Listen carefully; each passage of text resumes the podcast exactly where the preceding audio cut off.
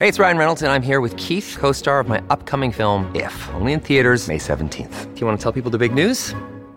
All right, I'll do it. Sign up now and you'll get unlimited for $15 a month in six months of Paramount Plus Essential Plan on us. Mintmobile.com slash switch. Upfront payment of $45 equivalent to $15 per month. Unlimited over 40 gigabytes per month. Face lower speeds. Videos at 480p. Active Mint customers by 531.24 get six months of Paramount Plus Essential Plan. Auto renews after six months. Offer ends May 31st, 2024. Separate Paramount Plus registration required. Terms and conditions apply if rated PG. Another day is here and you're ready for it. What to wear? Check. Breakfast, lunch, and dinner? Check.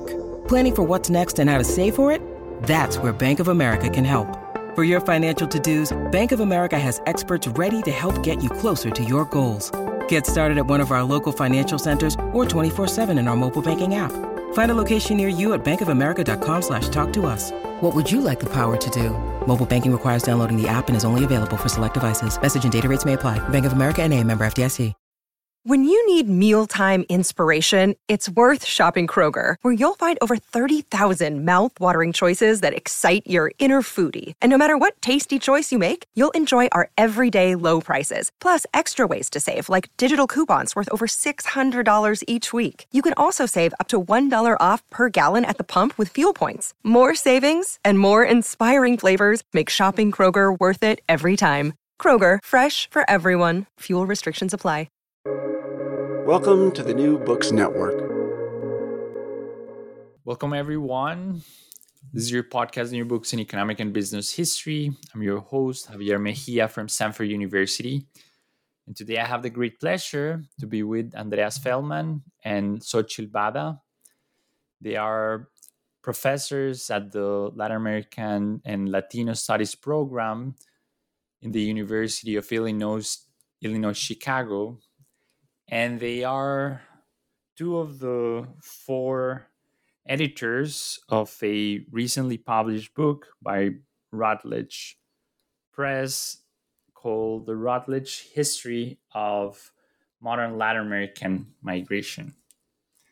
I'm very happy to be with them. We're going to be talking about the book and about their careers.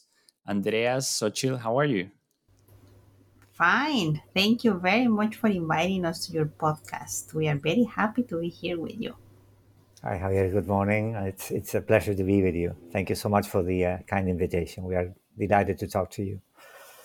No, I'm very excited to be with you. I'm very excited to talk about Latin America um, and about history and migration, which are frequently uh, a topic that is together in the public opinion, but there's not um, I mean, at least I don't have the opportunity to bump into those two things together um, in, in in academic spaces. So I'm, I'm very very glad of of having the opportunity to talk about that. And and before getting into the the conversation on the book, I would like to hear about you as a scholar. I would like to hear more about your background and, and your career. Would you mind to tell me about where you're from? What did you study? How did you end, end up um, interested in Latin American and migration history? Know, maybe you might like to start with this, Xochitl.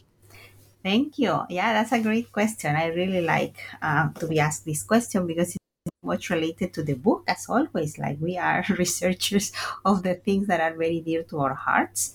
So I'm from Veracruz, Mexico, and my first migration was internal. It happened when I went to college. I went to the National Autonomous University of Mexico and I majored in international relations. I was in Mexico for a while. I was working, and but then all of a sudden I decided to uh, pursue graduate school. And the first stop in my graduate career was at the New School for Social Research in the mid 90s at a moment when migration to the United States was like reaching very high numbers, especially from Mexicans. Like the uh, Puebla, uh, New York connection was very high then. And as a graduate student, I became a volunteer with non governmental organizations who were um, defending the labor rights of undocumented immigrants in New York. And this is how I decided to become a sociologist and I pursued a PhD in sociology and I went to the University of Notre Dame when I met Andreas Feldmann, who was somebody who was also very much interested in human rights and immigrant human rights, also working on vulnerable populations at the border with the rapporteur for United Nations, but he will tell you all about that. So this is how, for me, like um, my life history immigrant to this country. I came to the US in 1997 and I've been living in various places as a grad student and then as an assistant professor and now an associate professor in Chicago. But before I lived in many other places like doing research or having like a temporary appointments so immigration has been a very fundamental part of my career. This is where like most of my research has taken place. I am a sociologist by training but uh, this is um, why it's for me so important to talk about immigration and why this is kind of the core of my career. Either if i do research on it or i edit volumes with andreas or with other scholars that have to do with root causes. This is what like this book is about like why is it that these immigrants come in a historical perspective because this is something that you do not uh, hear too much about when they like in the US you hear about immigration. They only talk about immigration policy.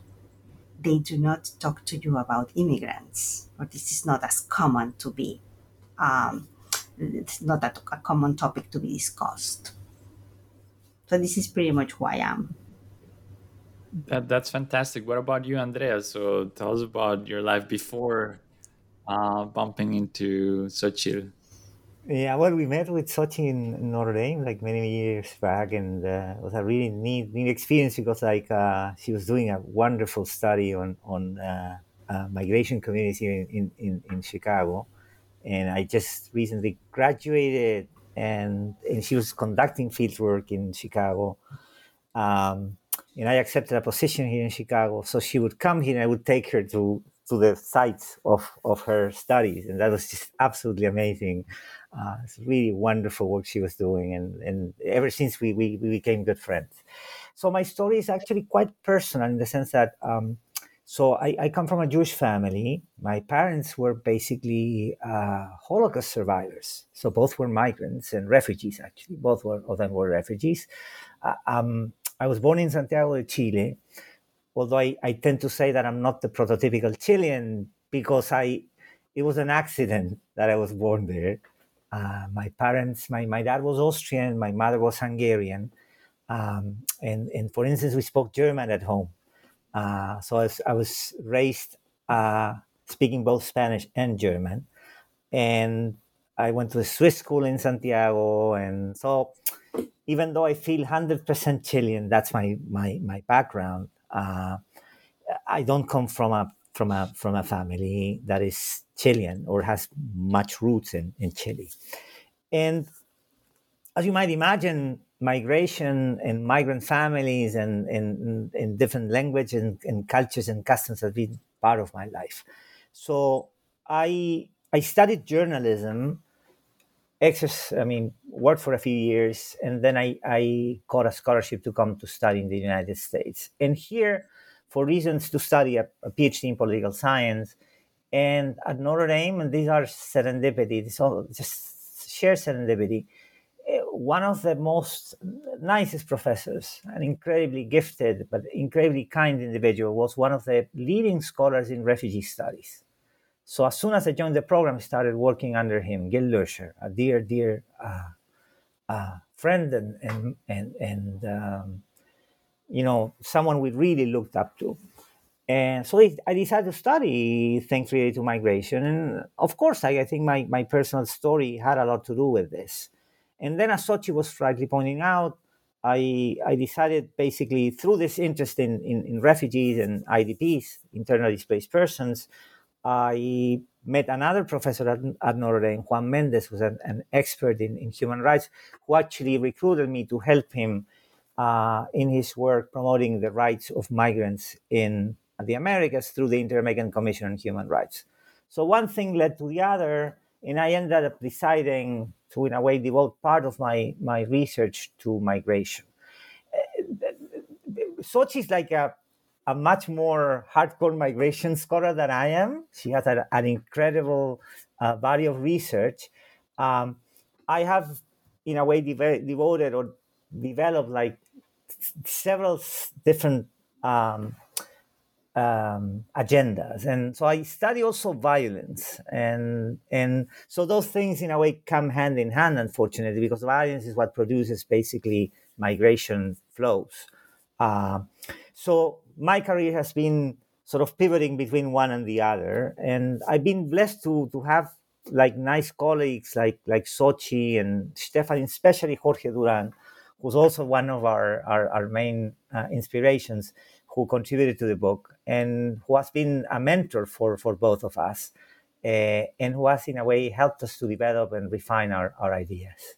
So that's a, a, a short way, or not short way, a long way of of telling you uh, what's my relationship with this topic that, as Xochi mentioned, is very dear to me as well for very personal reasons. I would like to hear more about that and from the perspective of how do you perceive that your personal experience as migrants has shaped your work as scholars right i mean for me it's not surprising that you're telling me that you ended up working in migration because well I guess like the interest could spontaneously come from from your personal um, histories. But do you think that you see differently the field than others that don't have a migration history? Um, is that at all important in the way you you think about the problem, in the way you ask questions, in the way you look at sources? Absolutely. I think this is a very good question. I come from the tradition of international relations uh, because I told you that this is what I studied um, at the National Autonomous University of Mexico. So when I moved to the US the first time, I joined a program in political science. In the way that the political scientists viewed migration was pretty much at this um, international scale in which they were talking about these grandiose ideas in which ideally like uh, international covenants of human rights are going to grant rights to immigrants just by virtue of having these very nicely written documents. And i became i grew very disillusioned by this approach of uh, just having these international juridical scales looking at how immigrants were moving and who was going to take uh, who was going to rule those immigrants and this is how, for me, it was very important to put at the center of migration studies individuals, like giving back agency to people who make these very important household decisions. Because I was somebody who was doing this very important household decision of leaving my family behind. None of my family lives in the United States. No one. 100% of my family, my immediate family, my nuclear, my extended family live in Mexico. I do not have family members, not in like not even remote cousins, twice removed. They don't live in the US. So for me, it was I was felt like these signs of uneasiness. Like most of the literature in my field that I was trying to pursue in New York happened to be with these scales that very that were very much removed from the people. And as soon as I became a, volunteer for an NGO, this is when they realized where my passion lied, like understanding how migrants organize and how is it that they acquire rights, how they realize rights by virtue of exercising their voice. It is very interesting how they exercise their voice because seemingly they have already exit because this is what migration means. You no longer want to play with your state. You are living with your feet. You are moving somewhere else. And how fascinating it was to me to see how well these like, um, grassroots organizations of immigrants they were regaining a voice and the voice was not only being slowly but steadily regained in the new countries of origin but they were simultaneously trying to regain their voice in the countries they were coming from. And this is what like my scholarship has been. Like this idea of the transnational connections of immigrants and how they gain their voice after having seemingly lost it when they cross a border and how they gain rights both from the sending states and also from the states who are now hosting them in their new lives. So, absolutely, the fact that I am an immigrant myself has really, really shaped how I conceive my research agenda, how I pick my topics, how I choose my collaborations, and what are, what are the types of dialogues in migration study that I believe are important to be salient in conversations like these or also like scholarly conversations. What about you, Andreas? Well, that's a very profound question. I, I, I, I don't think I have a, a, a, strictly linear answer to, to it. I think it's more intuitive. I think my sense is that I, I, I have developed an empathetic uh, approach to this, sort of in a way, being mindful of uh, what what what what Xochitl was mentioning about this idea of people's agency I have a lot of respect for migrants because I've seen, you know, their incredible capacity they have to overcome things. And, and that in and of itself is something very inspiring. Um, and I think that is something that, in a way, has shaped my way of trying to understand the ways in which they accomplish this. There's a really interesting debate in, in the human rights community about victims and their prospects to overcome many of the abuses and, and wrongs that they have endured. And among them, refugees and, and, and, migrants are the ones who have been more successful in overcoming these very difficult situations and rebuilding their lives. Um, so I think that in many ways, uh, that has inspired me or has in a way exacerbated my curiosity about the ways in which they accomplish this. Um, the second element, I think, has to do with, in a way, being critical of the policies that, that exist and being critical about a certain degree of inhumanity that, in a way, shapes many of the ways in which governments and populations, in a way, relate to this population. Because I saw it in my own family, I saw the sacrifices my parents had to make. I I saw that their lives were cut in a way couldn't they could not realize their potential given you know the abuses they, they, they suffered and the fact that by migrating that in a way undermined their prospects my dad could not study at the university even though he came from a really quite educated family from lawyers and, and, and judges uh, back in Vienna. And, and my mother couldn't study either, even though she came from a very sort of prominent family in Hungary. Why? Because they didn't have the language skills by the time they came, and because they didn't have the money. And despite that, they were able to overcome these problems, like many other families you find here in the United States. Families from Mexican descent and families from African descent who come here and make it somehow through their generations. So, in a different, the second generation, in a way, converges and, and and that's a very inspiring thing so if i have to to explain it i think I, at least i try to approach, approach this whole matter from a very human perspective try to understand and try to recognize and try to reconstruct how these people actually are able to you know overcome all the hurdles they're facing let me try to bring the historical dimension that you bring to the conversation in the book with the migration part of, of what we've been talking about. And at least in the the academic conversation in the US, I have the impression that Latin American migrations are usually framed and I guess as such you'll in like the policy sphere of the discussion, right? It's like a contemporaneous issue, right? And of course, it's very prominent the discussion on the history of migrants, but that seems to be the history of other type of migration, right? So I was recently uh, having a conversation here on the podcast with rana Abramitzky and, and Boustan, and they wrote this very nice book on the history of migration in, in the US.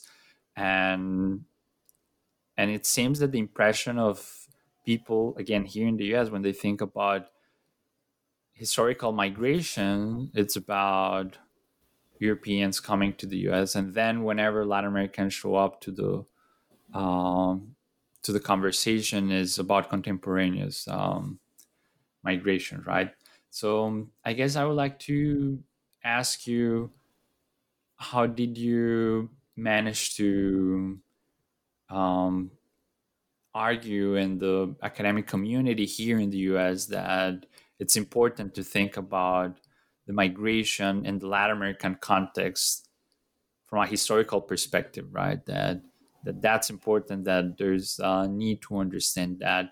Have you faced any type of challenge? Is there a real absence absence of interest? Is that just a, a flaw impression? Um, what do you think about that? I will say that this is a good question because when the editor, the acquisition editor in of Routledge approached us to like invite us to be the editors of this volume is precisely because the, in the United States there has never been a compilation of a volume that will include Latin American migration as a historical process.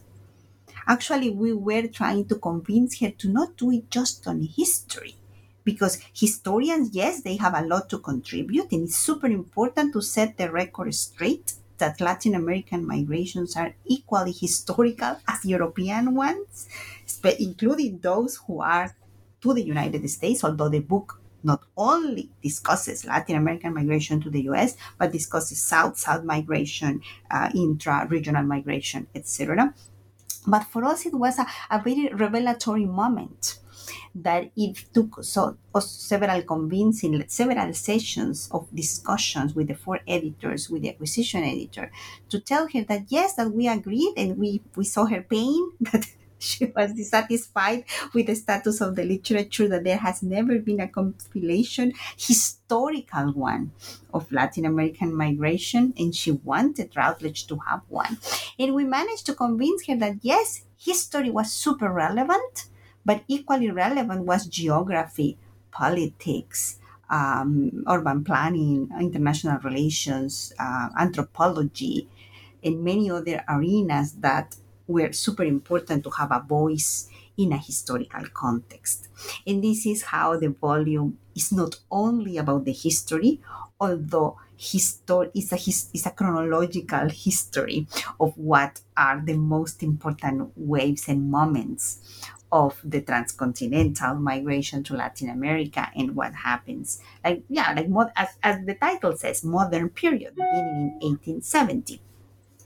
So this is why we think like uh, the question is very pertinent because yes, you are absolutely right that in the United States it tends to erase the very important role that the United States has played in triggering those migrations as push factors, especially like the, the chapters in about Central America in the book, very well explain to what extent the civil wars and the investment of the United States in many of the civil wars in Central America played a very important role in pushing people out of their livelihoods, in pushing people out of their possibilities of being able to make a living in their, in their own countries, to obliterate their right to stay home.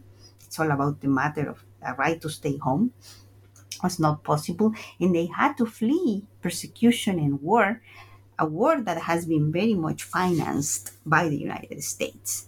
So these are the type of discussions that are not very popular in this country. It's, it's more important to discuss immigration policy and how we're going to keep them out, especially post 1965 migration from Latin America.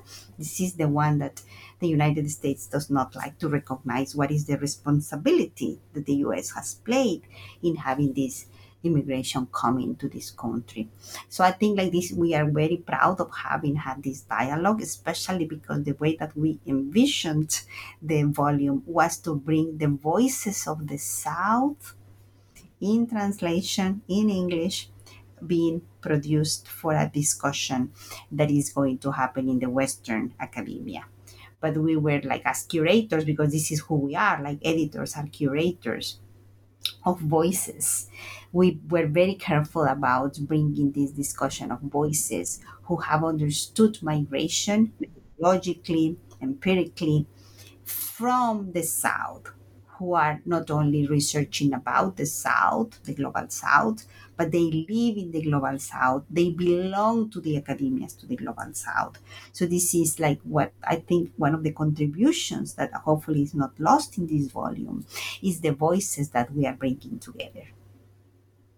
I would like to hear what Andreas has uh, to say about that, but I, would like to bring an additional element to to that question, um, which uh, um, mentioned, which is that this is also a history of modern migrations, right? So, and I noticed this. I, I, I actually talk. I have to say this. So, my dad is one of the contributors to this volume, and I had the opportunity to talk with him about that. And I remember talking with him like, "Oh, what." it says modern what like what what does it mean that it's like modern like modern what are they trying to convey exactly with that so uh, why don't you tell us a bit andreas about like your your approach to this issue of uh, of thinking about and signaling that the history of latin american migrations is important in the western uh, like academic conversation and why was it important to make it a modern story? And i guess that probably there's a simple answer that you had to like constrain a bit the analysis and it cannot be a history since like the beginning of times but but i have the impression that there's some additional interest behind that the modernity dimension of, of it? Yeah i mean I, i'll start with the second one which is easier. It was a strictly pragmatic decision that we in a way negotiated with the acquisitions editor. I mean the topic is huge. And i mean migration studies can be very eurocentric. We are not talking about you know how migration looked like in the Americas prior to to you know the, the arrival of European colonizers. So, but at the same time, you know, topics needs to be narrowed in some ways, and we decided that for the sake of what we wanted to basically convey in in the project, the the original sort of conceptualization of the project was try to reconstruct like movement in the Americas. Um, we had to basically have a sort of a, an entry point or a cut point, if you will, and we decided that it should be around 1850, and and so we are equating that, and probably like some people would object to this, but we are equating that to you know modernity. Um, and if you see, like we have divided the book into different you know phases, if you will, um, and but it's important. So uh, and now I'm going to try to to answer the, sec- the the first part of the question, which is um, scholars and I think the four editors understand, you know, movement as something universal. And this could be a volume on African migration or European migration and so forth, because in, in essence, migration is a universal phenomenon. Um, so, unfortunately, migration studies, like many other aspects in academia, especially in the, in, in the US, can be very US centric. So, to the extent that people study migration, they study it in relation to the United States in different ways, in different shapes and forms. And interestingly, and, and people like your dad, in a way, epitomize that. There's a fascinating story about migration in Latin America, within Latin America. And there's a marvelous and interesting story about how that has come about, or you know, transcontinental migration to Latin America. Japanese Japanese communities uh, going to Peru or to Brazil, or Italians, you know, going to to Mexico or especially to the to the river basin, Uruguay and, and, Argentina. And I could go on and on and on. And that's the reason, for instance, why we commissioned a chapter on Arab migration into the Americas, which is something absolutely fascinating and that you would never find uh, much discussion in migration studies, and it, it, happened to be that we have an expert in our own, you know, UI University of Illinois system. We have an expert who does, uh, you know, Arab migration into the Americas. He specializes on Brazil. So, the, the main idea behind this was we have we had several objectives here, but I think the the thread was tried to in a way reconstruct the enormous richness of movement as an historical phenomenon in the region, both within the region, transatlantic migration to Latin America, migration within Latin America, and then migration from Latin America to you know Northern America. And by Northern America, I use specifically because we're mentioning we're not just referring to the United States, but also Canada. Is oftentimes like you know simply overshadowed by by the U.S. So if you look at the the people who contributed, we try to to be as ecumenical as, as possible. Try to in a way recruit everyone doing interesting work in different phases of this, we were able to, in a way, uh, convince a really a dream team of Canadian scholars doing migration who wrote a beautiful chapter on, on something that is oftentimes overshadowed. So I, I echo what Xochi said. The idea is to try to sort of initiate uh, a, a dialogue that, in a way, recognizes the work people are doing in Latin America, but at the same time, connecting that work with work that is being done in the United States, in Canada, and also in Europe, looking at you know how transnational movements have, in a way, um, developed over time. So it's a dialogue between different academias that in a way touches different angle or, or pressure points, if you will, that reconstruct this incredibly rich story. And it was very risky and ambitious, I think. Uh, it ended up being a really good project, but at, at moments we were sort of thinking, well, will this really work? Are we going to be able to, in a way, get good, you know, chapters on this really very uh, diverse topics? And so the last thing I'm going to say is that we were we had the fortune of working with Jorge Durand, who's really an incredibly wise uh, scholar, who was able to sort of at least guide the, the initial the framework of this. And so we commissioned basically um, f- four studies at the beginning of the book in which we look at this from a more structural if you will perspective. And it starts with doug massey's chapter who provides like a really incredible overview of the structural conditions that led to movement in the americas and then we commissioned three chapters looking at each single region, uh, sort of uh, Mexico, Central America, and South America. And so that, in a way, opens up the discussion for the rest of the book to come. And I think from a from a strictly organizational point of view, I think the trick worked because people like Massey and people like Durand and the other contributors of to those chapters uh, made a marvelous work in in sort of laying out the ground for the for the book. Let, let me follow up on the, on on that specific point because I mean I, I, I fully agree with like the, your description of the project as very ambitious. It's it's a massive volume. It has something like thirty chapters in it. Like uh, I don't know, like a couple of dozens of of of contributors. How did you manage to get them together. You describe your role as the one of a curator. Um, how was that process? How did you pick the people? How did you manage to make them like deliver on time? Uh, I get, can imagine that probably some of them did not, and I would like to hear a bit about that um, that role in particular. So you're four um, editors, right? Also, just like I've been involved in projects where you have four co-authors and I, I think that that's like the right number of co-authors is usually three like when you have four it's usually someone that is not doing something and anyways but i would like to hear a bit about the practicalities of, of the process. Maybe Xochi would like to um, add on on what andreas had just like started uh, mentioning. Well to the contrary i kind of like set the ground for telling you how this project came to be because i am i am the fourth author who was like not doing what she was supposed to do. And let me tell you a little bit about that because when I, I was invited to originally for the acquisitions editor, I was finishing the Oxford Handbook of the Sociology of Latin America. So I was in a state of like super being overwhelmed because that volume implied like 50 contributors. So I was like about to uh, be done with uh, editing a volume ever in my life. But I saw this as a great opportunity for our transnational migration network that uh, like it's formed by Andreas, Stephanie, Jorge, and a few other scholars that have had a conversation for more than a decade trying to bring together this trans- transatlantic Western East West uh, conversations.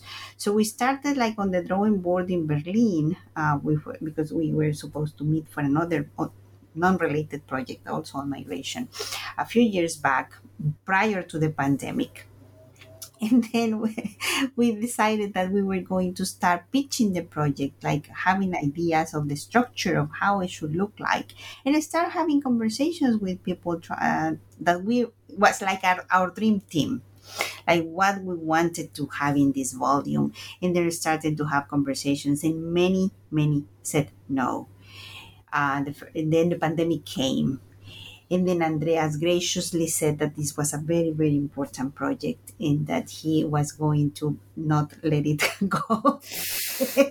and this is where I want him to tell you like how he uh, masterfully was able to convince so many people when the rest of the team was not convincing the ones that we were supposed to convince. Tell us about that, Andreas. Well, I think she's been too modest. Honestly, I think uh, I, I, think I, I, would qualify a little what she said. I mean, she she worked a lot in the project, uh, and the project was. I mean, uh, Routledge came and offered it to her, but given you know that she's oftentimes like working on multiple projects, and she was finishing this huge. I mean, if this is a huge endeavor, you should have seen you know the Oxford Handbook on the Sociology in, in, in in Latin America. It's, it's, even it's it's it's a, it's a monumental work. Um, so basically, she's being modest because she worked all the time helping, uh, and she said, "Well, i am going to take like I'm not going to be the leading editor." But she really contributed substantively, and I think all four of us did in many ways. I think that there was a division of labor of sorts in which different people actually contributed with different things. So the heavy lifting actually was done by Jorge, who's the senior, you know, scholar here. Uh, he was the one who would convince people like Doug Massey and people like Jorge Duany and many other like big big shots in in migration studies who graciously said uh, that they would contribute and they would they said that because Jorge asked them to do. Uh, because Jorge, like your dad, for instance, has been working with him for many, many years, and he's a really beloved member of the migration community not only because he's an incredibly gifted scholar, but he's, he's really a wonderful human being, very generous, and everyone loves him. So nobody says no to him. Um, and then I think in between, with Stephanie Schütze, who's a professor in, in, in, in, in the Freie Universität in Berlin, um, she was also very instrumental in you know securing many people who are working in Europe with, with her networks and, and the people she knew, and she knows people working in Brazil and and then each one of us did their own their own doing. And i think that one conscious decision we made was that we wanted basically to have different voices here and to have voices that people working in different academic locations whether it was the united states whether it was europe whether it was latin america. We wanted people who were very senior but we also wanted people who were like mid-career like us and then people who were beginners uh, graduate students or just you know professors who are just starting either you know working in the united states or working in in in, in latin america. Um, like scholars like your like like your dad who's like prominent scholar in colombia whose work mostly is written in in spanish uh, we also wanted to give voice to people who actually write in Spanish and to give them the chance to, to in a way, publish something and, and to make this a collective endeavor of different voices looking at different things. Um, so I must say that authors were incredibly gracious.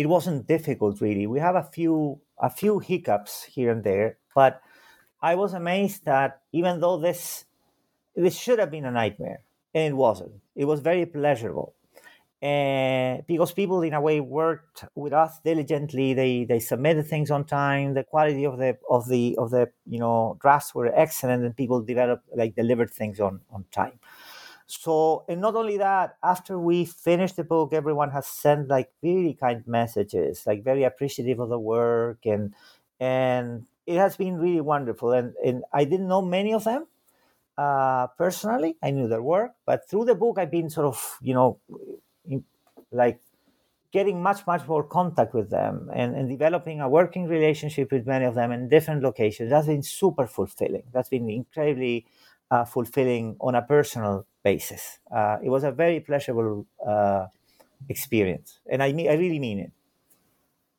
I'm I'm really glad to hear that. Um, I mean, very frequently I have the impression that editors suffer a lot. So I'm glad to hear that you you had a good time uh, in the process. And um, now I have a question regarding the, I guess the the process of thinking of how to bring some unity to this endeavor, right? And you already mentioned a bit the, the spirit of what you wanted it to be, but it's not obvious how to bring all these contributions into something that makes sense, right? And and something that I noticed, and you you mentioned already, is that part of it has this um, like chronologic or or like um, linear perspective, I guess, and you have like three periods. And I would like to hear a bit about why you thought that those were the relevant periods. Um, but I also wanna something that I noticed is that a few countries had um, their own chapter, and and and I would like to hear like so. For instance, Argentina, Venezuela. Um, what did you think that that was the relevant choice right? Like what was the saliency of those episodes compared with others right? This could have been a collection of you know like a world cup type of thing you know every every chapter every country has a chapter or something like that. Um, but you clearly didn't go that way. So tell me a bit about about that. How did you make this type of decisions Would you like to start maybe, Xochitl? Or... I, I prefer if Andreas starts that yes. because that's okay. the, the so, final decisions were made. Andreas was. So, in, in many ways, um, let me put it this way. I think we, we, we try to give a sense of unity of unity to the project by, in a way, trying to illustrate important phenomena or important dynamics, uh, either from a topical point of view, a given topic that, that, that is important, or a, a, an important sort of case study that illustrates a broader trend. So, of course, Argentina, for instance, to mention an example, portrays one of the most important examples of transnational migration, and it's super influential. Uh, and that's the reason we, we wanted basically to, to to have a chapter. And besides, you have wonderful migration scholars in Argentina who can actually make that make that contribution. We had also a chapter on Brazil that unfortunately a very prominent scholar couldn't finish uh, because he had, he had some some health issues towards the end. And so there are a few you know chapters that end up not being uh, possible that we initially you know incorporated into the thinking of this. Um, again, there are some omissions in the book. Definitely, we couldn't cover. We couldn't conceivably pop like cover everything, but I think we did a, a, really, a relatively decent job in trying to, in a way, select topics that would illustrate, as I mentioned, broader trends. Venezuela is a really interesting example as well, and you know, because it portrays many interesting uh, two things. On the one hand, the golden era, which is the chapter that your dad wrote, um, that's really illustrative of you know of intra migration, of intra-regional migration, and then now there's another chapter or two chapters at least that in a way touch about the current migration crisis that's intimately related to Venezuelan politics and to Venezuelan dynamics and that could not also be i mean it would have been a major omission. So that was by by chance in some ways but again venezuela illustrates this quite well. And then of course there's an excess and abundance of uh, topics that in some ways touch mexico because mexico is such an influential country and also because mexico has created has an also an abundance of incredibly talented Mexican, incredibly talented migration scholars.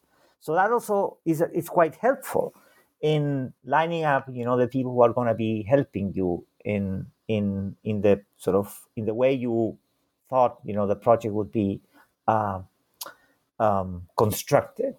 Um, so anyhow, the periodization is important in the sense that it also illustrates different dynamics that are quite important. And, and the Venezuelan example illustrates that.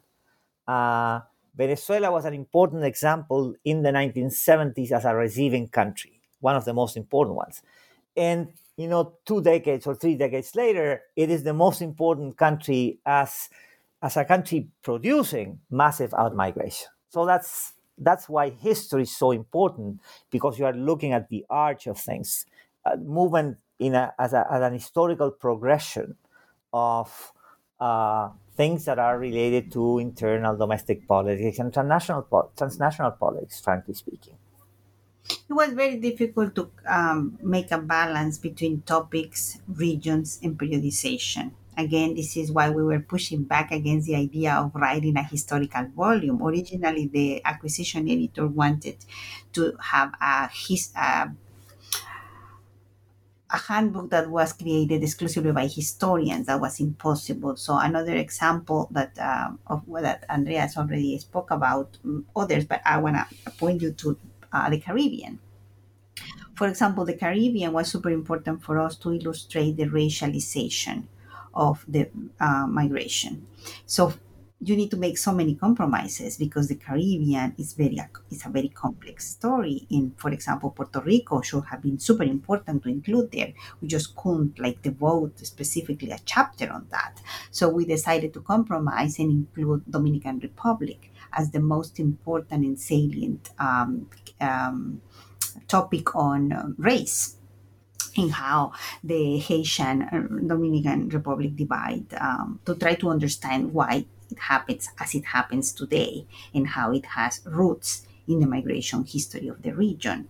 So we commissioned Marina Ariza to do a review of that in the role that Dominican Republic had had played historically in the uh, receiving in the lack of uh, in integration to Haitians.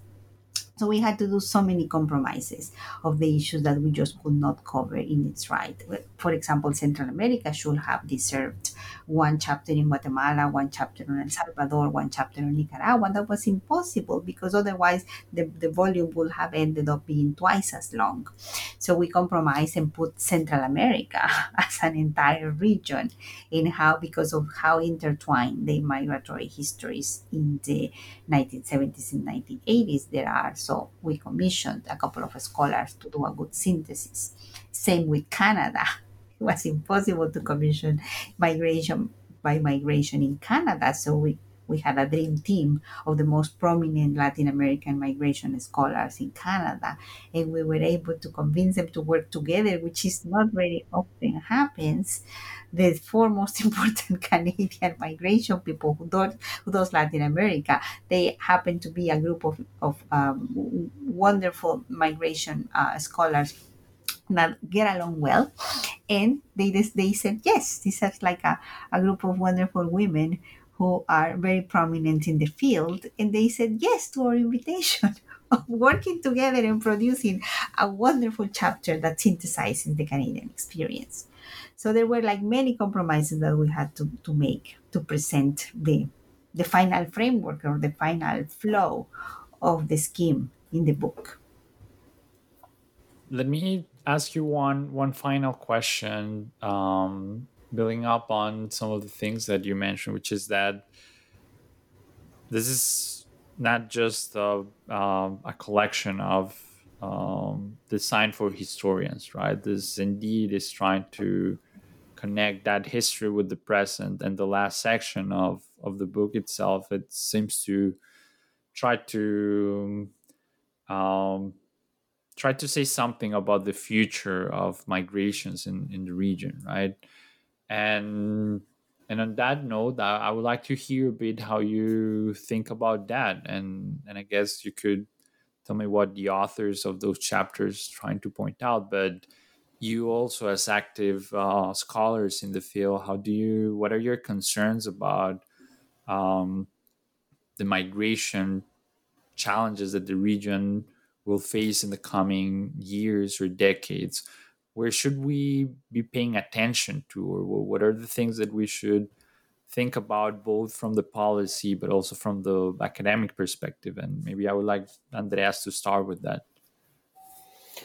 Well, I think that most of the chapters that uh, go towards the end of the of the edited volume, in a way, present a very bleak picture of of, of you know current conditions as far as movement is concerned.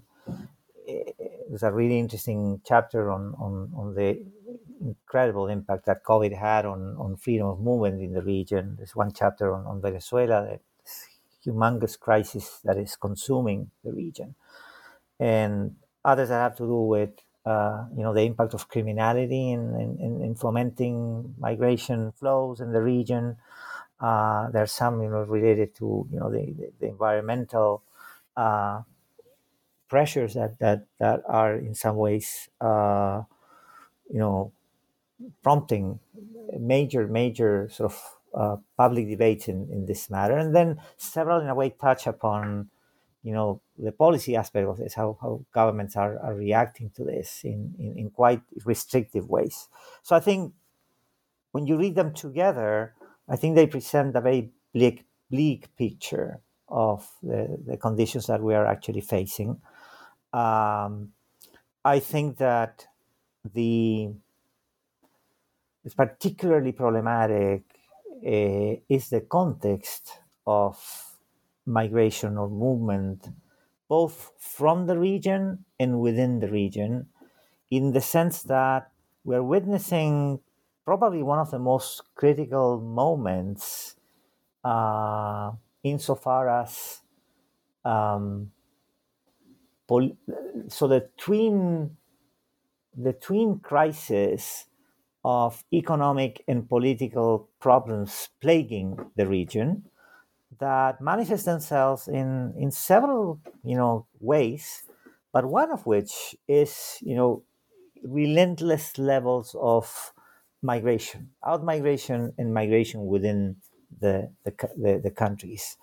Um, so that will require a great deal of imagination and a great deal of political will that unfortunately I think we are missing. There's no great levels of imagination nowadays uh, within our political elites and within you know other actors that could, in a way, um, have a say in this. And then there's an important lack of resources that is also impacting this particular context because countries are struggling mightily, and we know, you know, for a fact that when that's the case, the whole discussion around migration becomes so much more difficult. So I envision years to come uh, that are going to be very difficult from a human point of view, and we are looking at it, you know, every day, looking at conditions in in in in, in borders throughout the region.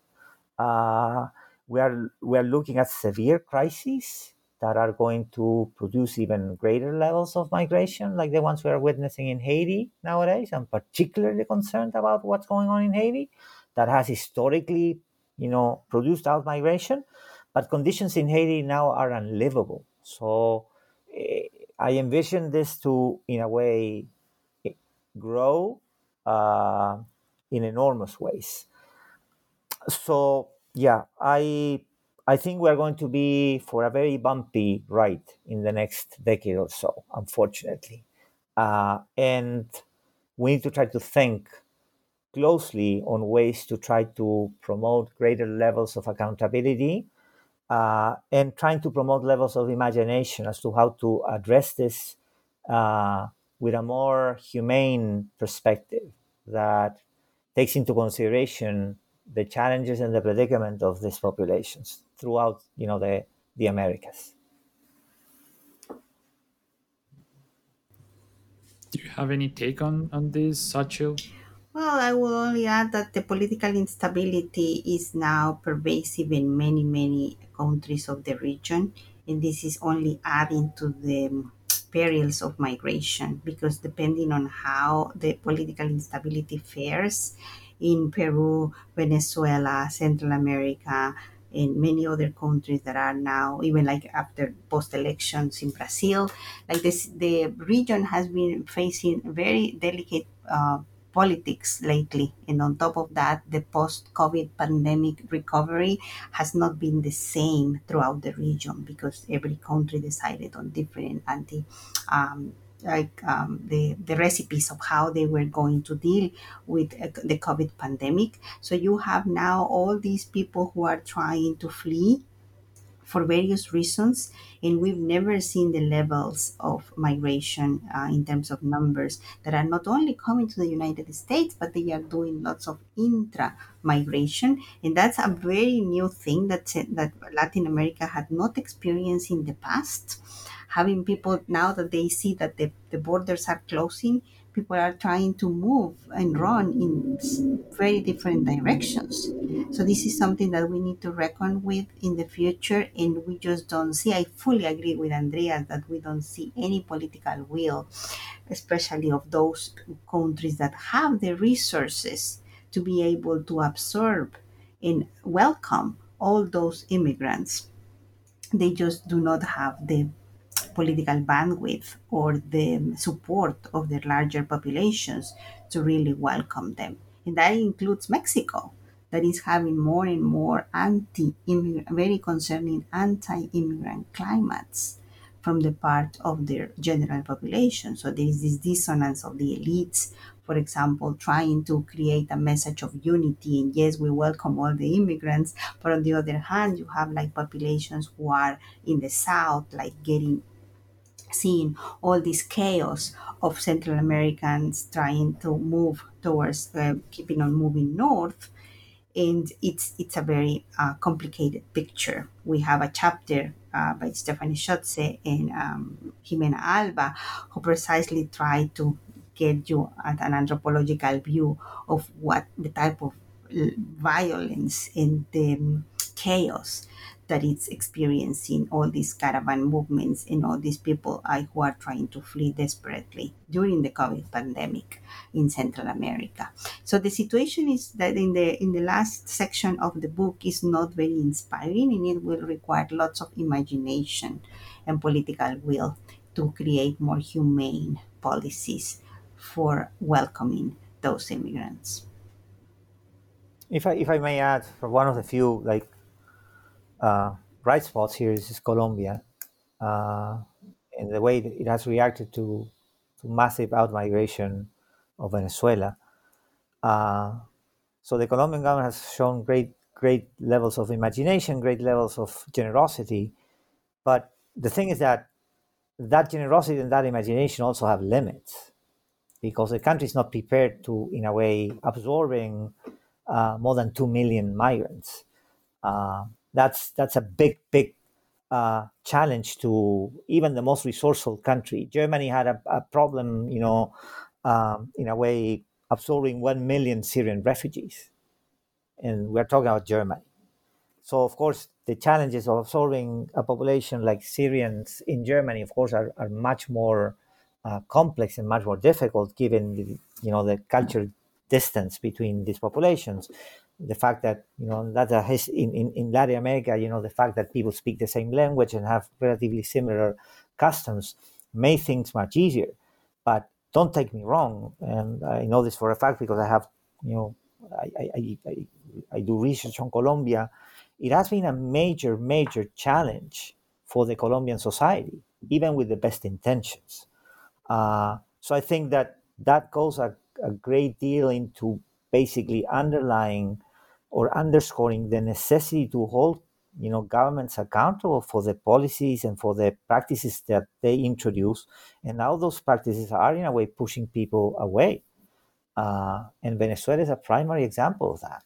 Uh, it's, it's, a primary example of uh, regardless of your position people are voting with their feet and that's never a good that's never a good sign when 7 million people leave a country.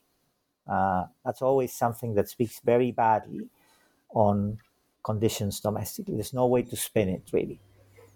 Especially because the large numbers make countries to have, to have these best intentions and to offer this temporary status, which is most countries that's what they are doing. But that creates this limbo situation in which the process of integration may never materialize. So ten years from now, you will have this long, this very large uh, thousands or millions of people who are living in another country that do not have the same rights and benefits. If not, ask Haitians in Dominican Republic who thought that for very, many many years they will have been able to like live under those circumstances. But unless like uh, countries are willing to uh, reckon with the issue of integration and with offering full rights to immigrants in the new countries of, of uh, that are hosting them then the situation becomes very untenable because it's the issue of rights. You cannot have first class citizens, second class citizens. So welcoming is like the case that Andreas was presenting with the 1 million that Angela, Angela Merkel uh, received from Syria. But these 1 million, not all of them got asylum. So many of them were eventually, after the long process of paperwork revision, very few made it into creating this long integration process. So Germany um, kept their sovereignty right to accept as full members of the German nation only a very smaller a smaller number than the one that the one million that you always hear in the news that yes Germany was very generous. And that's true. They took one million. But at the end of the day like when you like take a closer look this one million didn't make it as full members of the German place. And and this is traced by two chapters towards the end of the book, really brilliant chapters, one on, on by Feline Freier on, on, COVID, and then the other one by Luciana Gandini, who actually traces, you know, the, the movement of Venezuelans in the region. And, and, and, she's precisely pointing out to, I mean, they are, they are exemplifying and illustrating what Xochitl is mentioning, the incredible challenges that people, these people are facing, and the very, like, bleak predicament and bleak prospects that they have in their in their new locations. Um, and you know you have almost 900,000 or 800,000 you know, Venezuelans living in Peru now. Imagine, given the situations that Peru is facing, and many other countries in the region like Ecuador or Chile uh, are also struggling mightily domestically, and that is you know that in a way is even uh, like create greater tensions to what is already a really difficult endeavor, which is trying to make sure that these people have dignified conditions in their new location. And even um, the ones who have the political narrative to be able to welcome them, such as the United States, who has like this very long animosity with Venezuelan government by political reasons. They are only giving them temporary protected status.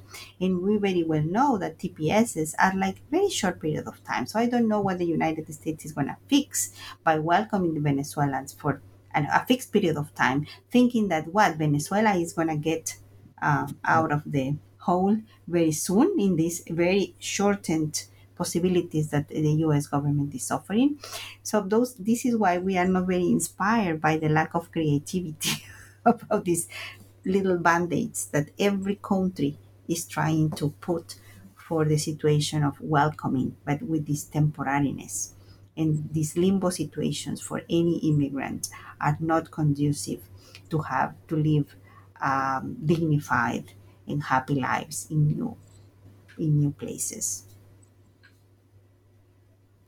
it's quite depressing the um, the panorama but um, i'm glad that you mentioned that and you described the complexity of the current situation because that signals very well the the need for the type of research that you're doing and the need for the volume that you compile right? And uh, it points out how it is necessary to think about the history of the region to have probably tools to better think about the actual problems that we're facing and we're going to face in in the future. So i'm very glad i'm very glad that you put all that effort for those long years to come up with the with that volume. And and i'm very glad that you took the time to to chat about it with with us. So thanks a lot. No thanks to you for for the kind of invitation. It was really mm-hmm. nice to uh, to have the opportunity to share like our thoughts on this. with many wonderful questions about things we hadn't really thought about. Like it's a nice way of sort of thinking about, the project and making sense of, of the things we did. And I would add that it was a, really pleasurable experience working with my co-editors. We are a group of like scholars and but also friends. We go a long way, and it was immensely pleasurable. Uh, and I mean, we, we we were able to make it and without like much without many problems uh, we are still friends we're still colleagues we're still collaborating mm-hmm. so it, it, speaks that that eventually it, it worked quite well uh, so i i i, I want to thank Xochi who's here uh, for her work and, and, kindness, and also Jorge and, and, Stephanie, who unfortunately couldn't be here, uh, for for their ex- excellent work and for their collegiality. It was really wonderful to work with them and and I would do I, I will do it all all again. You know, I would uh, I would definitely do it again because it was a pleasurable experience, very re- rewarding one.